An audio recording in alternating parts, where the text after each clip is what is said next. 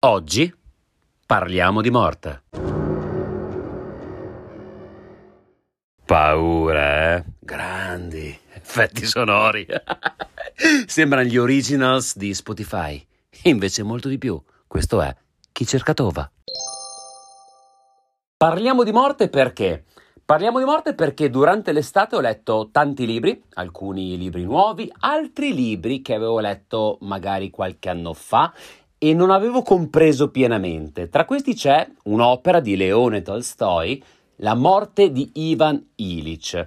L'ho letto credo tra i 22 e i 23 anni e siccome è tutto incentrato sulla figura di Ivan Illich, che di anni ne ha più o meno 45, credo di non aver compreso pienamente l'opera di Tolstoi. Ora che di anni ne ho 41, mi sono molto immedesimato in questo personaggio che ovviamente muore.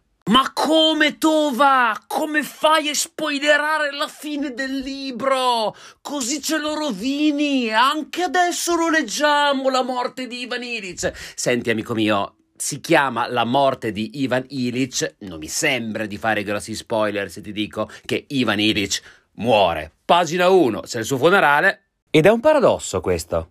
Perché il libro esordisce con il funerale di Ivan Illich, c'è la salma presente, quindi nessun dubbio sul fatto che Ivan Illich sia morto. Poi per circa 90 pagine, infatti questo viene definito un romanzo breve o un racconto lungo in letteratura russa, e poi nelle ultime pagine si racconta la morte, gli ultimi istanti di vita di Ivan Illich. Quindi alla fine del libro c'è un ritorno all'origine, all'origine inteso come all'origine della vita, all'origine delle prime pagine del libro.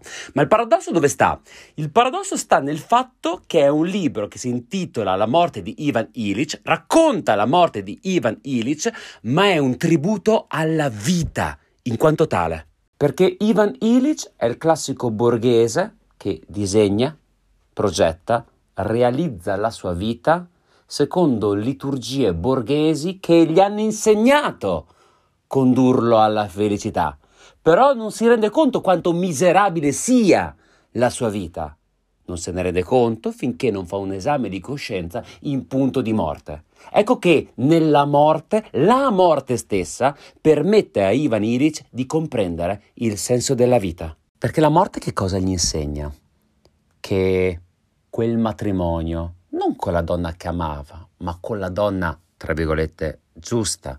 Il fare figli, il far carriera, il chiedere il trasferimento, il guadagnare soldi, eh, lo scegliere quella casa, arredarla in quel modo, non aveva nessuna rilevanza per la sua felicità. Eppure ha speso la vita per combattere la battaglia di qualcun altro. Se vuoi farti un regalo, leggi quel libro. E se come me l'hai letto in gioventù, rileggilo alla tua età, a prescindere dagli anni che hai. Perché io a vent'anni l'ho letto con la mano sinistra, come si dice in questi casi, eh, e quindi quello che mi ha lasciato è stata una missione, una conferma del genio di Tolstoi, ma non credo di averlo assimilato. A vent'anni, carico come ero di sogni, di obiettivi, di idealismi anche. E la famosa favola borghese era molto distante dal mio quotidiano. Ecco, rileggerlo a 41 anni mi ha portato ad una profonda introspezione, perché mi sono chiesto, non è che anch'io ho costruito la mia favola borghese? Non è che anch'io ho adeguato i miei idealismi declinandolo in cliché che non mi hanno portato a realizzare quello che desideravo veramente? La risposta è no personalmente, o meglio, la risposta è stata no, personalmente. Però mi ha regalato molto il mettermi in discussione, anche passare attraverso ore di tormento, perché comunque c'è un lieto fine in questo libro. E questo è il dettaglio che io non ti voglio svelare all'interno di questo podcast perché mi interessa la tua reazione, la tua percezione, le tue conclusioni dopo averlo letto. La morte è spesso un tabù, evitiamo di parlarne. Pensiamo addirittura alla morte porti sventura, parlare della morte porti sventura. I buddisti sostengono che non dovremmo meditare sulla morte, pensare alla morte o parlare della morte, perché questo ci porta in un'alta dimensione dello spazio e del tempo rispetto a quella in cui noi ci troviamo, il famoso qui ed ora. Però questa mattina sul nostro canale Telegram, lo trovi su t.me slash chicercatova o cliccando direttamente il link nello spazio in descrizione di questo episodio.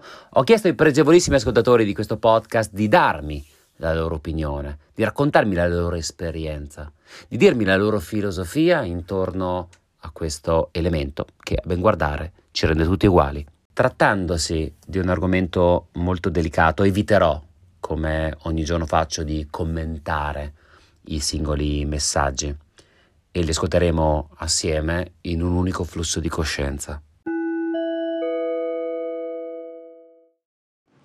Questo tema mi è molto caro in quanto purtroppo il 3 agosto è morto mio papà per cui in questi giorni, in questo ultimo mese quasi, mi sto facendo tante volte eh, riflessioni su, sul, con la morte.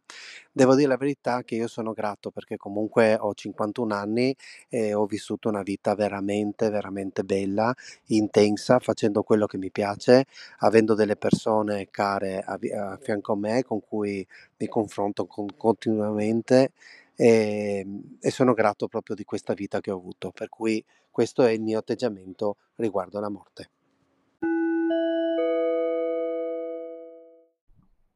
Privyesik, che in russo dovrebbe essere più o meno ciao. Il maestro Gasman a degli amici e colleghi una volta chiese: Chi di voi sarebbe disposto a bruciare ciò che ha di più essenziale nella vita qui sul palcoscenico? L'atto di bruciare secondo me è potentissimo. In alchimia non avviene peraltro alcuna trasformazione, si va di bene, ma una vera e propria sostituzione. Blim blon, consigli per gli acquisti, il diario di un alchimista di Douglas Baker. Ecco, allora, eh, non avviene alcuna trasformazione, ma proprio una vera e propria sostituzione fra quello che ho bruciato e quello che rimane. Ed ecco che secondo me allora interviene la paura di perdere qualcosa, di uscire da qualcosa. Esercizio del giorno? O consiglio del giorno e aspetto il bonifico, prendi qualcosa in casa che ti evoca un ricordo, brucialo, regalalo, buttalo. Avrai sostituito quell'oggetto con una nuova parte di te.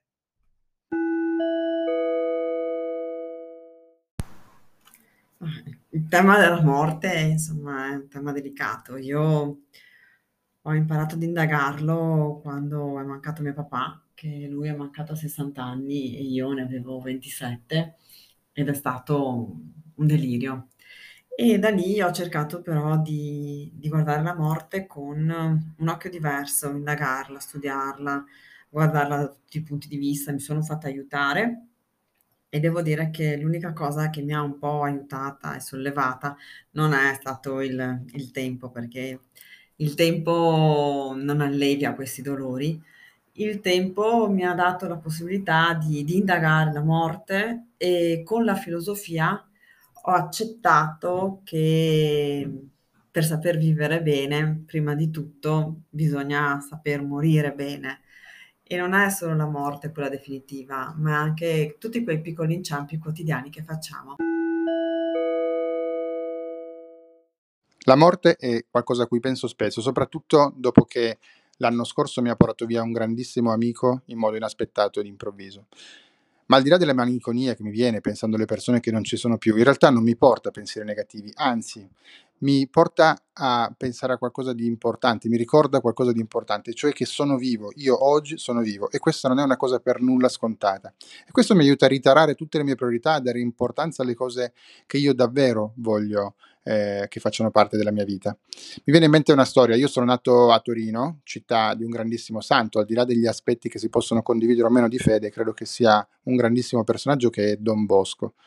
E lui consigliava ai suoi ragazzi di fare almeno una volta al mese quelli che lui chiamava gli esercizi di buona morte, ovvero organizzarsi la giornata e tutte le attività come se di lì a poco dovessero morire. E questo, secondo lui, portava a vivere meglio tutti i giorni della vita.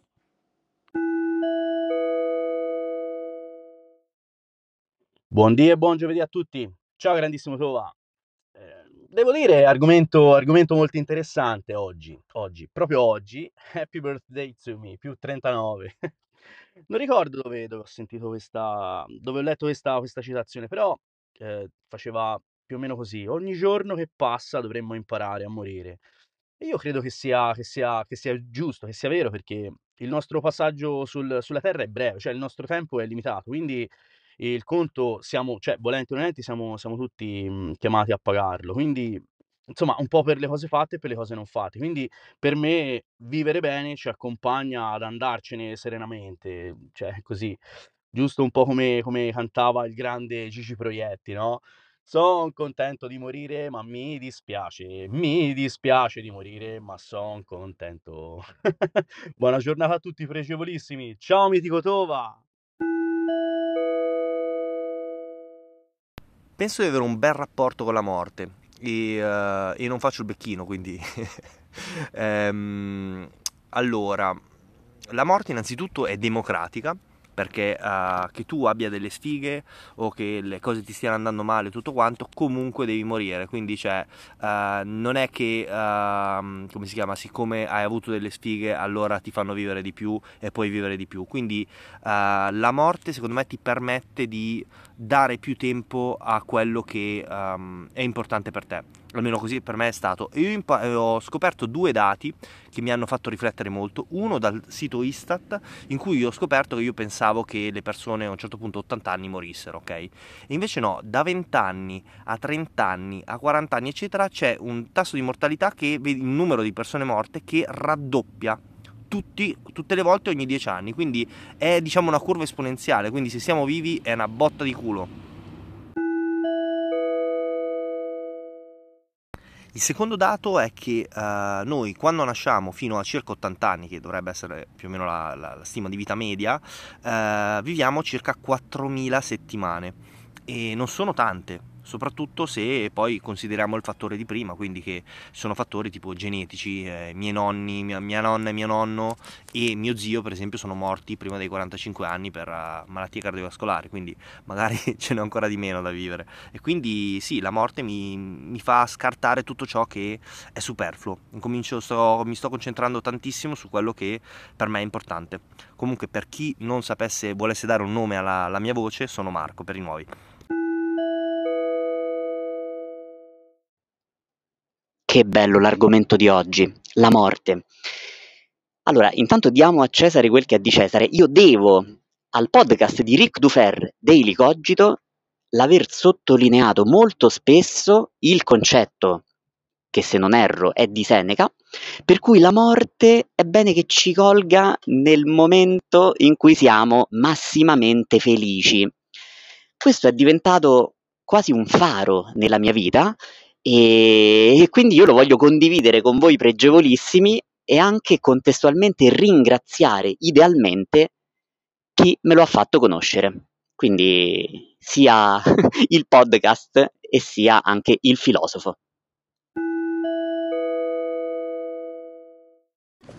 Io non so se avete mai provato a fare quell'esercizio che si trova su tanti libri di crescita personale, che è quello di provare a proiettarsi nel, nel giorno del proprio funerale e di, e di immaginare quelli che potrebbero essere i commenti o comunque i ricordi legati a noi e anche diciamo una sorta di epitaffio che potrebbe essere scritto sulla nostra lapide e poi provare a rifarlo invece esprimendo quello che sarebbe il nostro desiderio di finale, finale di stagione. E um, io ho provato a farla questa cosa e devo dire che è stata un'esperienza molto, molto forte. E, um, quindi dirò delle banalità, però il fatto di riuscire a immaginare il finale sicuramente ci rende più consapevoli rispetto a quelli che potrebbero essere i grossi rimpianti che potremmo avere perseverando magari in certi... Ciao Tova, ciao ai pregevolissimi. Il pensare alla morte mi porta nel qui ed ora, come se solamente in quello specifico momento io realizzassi di avere one shot, quindi l'ultima azione, l'ultimo incontro, l'ultima discussione. E allora, allora cosa faccio? Io cerco di vivere quel momento al 100%. Forse, forse dovrei pensarci più spesso alla morte.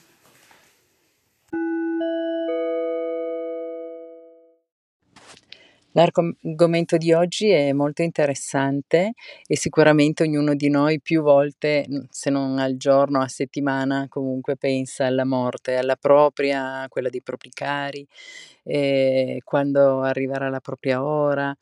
Ehm, io il primo ehm, approccio con, eh, con il pensiero della morte ricordo di averlo avuto a sette anni quando dicevo che io non avevo paura di morire perché intanto tutti, tutti muoiono.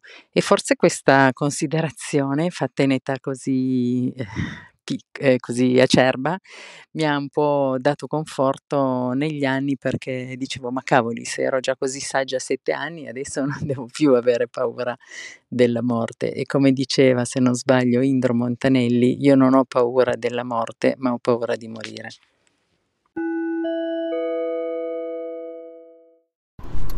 Questa mattina, prima di ascoltare il tuo messaggio, abbiamo accompagnato la nostra cagnolona di 14 anni e mezzo eh, durante il suo ultimo viaggio.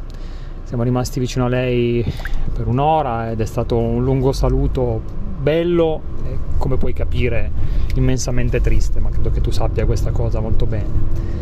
E, e mentre ero a fianco a lei la accarezzavamo, eh, ovviamente ho pensato alla morte, ma questo prima di ascoltare il tuo messaggio, quindi la coincidenza è incredibile.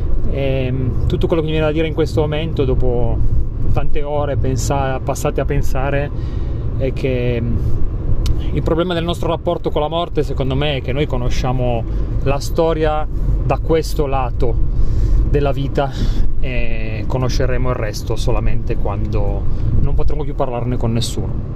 Ciao a tutti. Uh, tema spaziale, Tova, poi oggi, primo settembre, morte, rincomincia la scuola per noi prof, quindi ho fatto una bella mattinata intensa. No, a parte questo, seriamente io ne parlo spessissimo a scuola, penso che abbia un valore anche apotropaico, ma soprattutto um, aiutare i ragazzi a rifletterci Ehm, è importante, è importante quello che ne salta fuori. A noi è capitato anche, io ne parlo sempre, ma l'anno scorso è morta la mamma di una ragazza di prima superiore in maniera anche un po' improvvisa eh, in seguito al Covid, aveva solo 40 anni, quindi ne abbiamo parlato parecchio, era a cavallo di Halloween e ne ho approfittato anche per parlare di tradizioni religiose, di relazione con la morte, spesso ne parliamo quando facciamo storia, il rapporto che avevano i nostri antenati. Ecco, rispetto a questo secondo me noi come civiltà moderna ci avevamo perso molto perché abbiamo fatto anni forse a crederci immortali o a pensare di volerla sconfiggere e questo ci ha reso più inerti.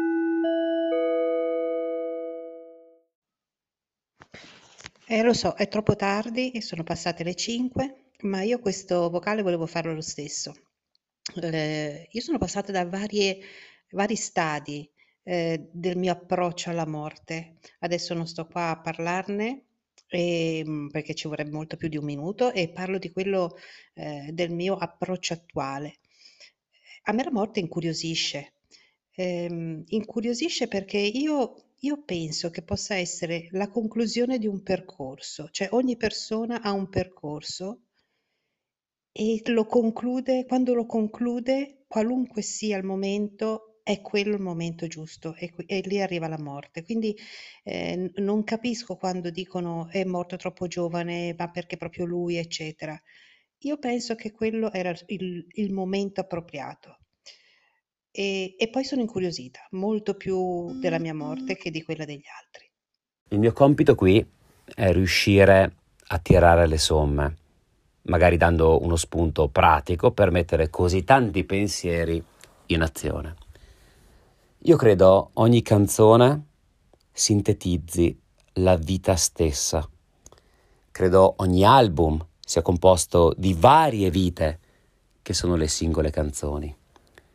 A tutti piacciono gli inizi, a tutti piace innamorarsi, a tutti piacciono i neonati e gli attacchi di una canzone.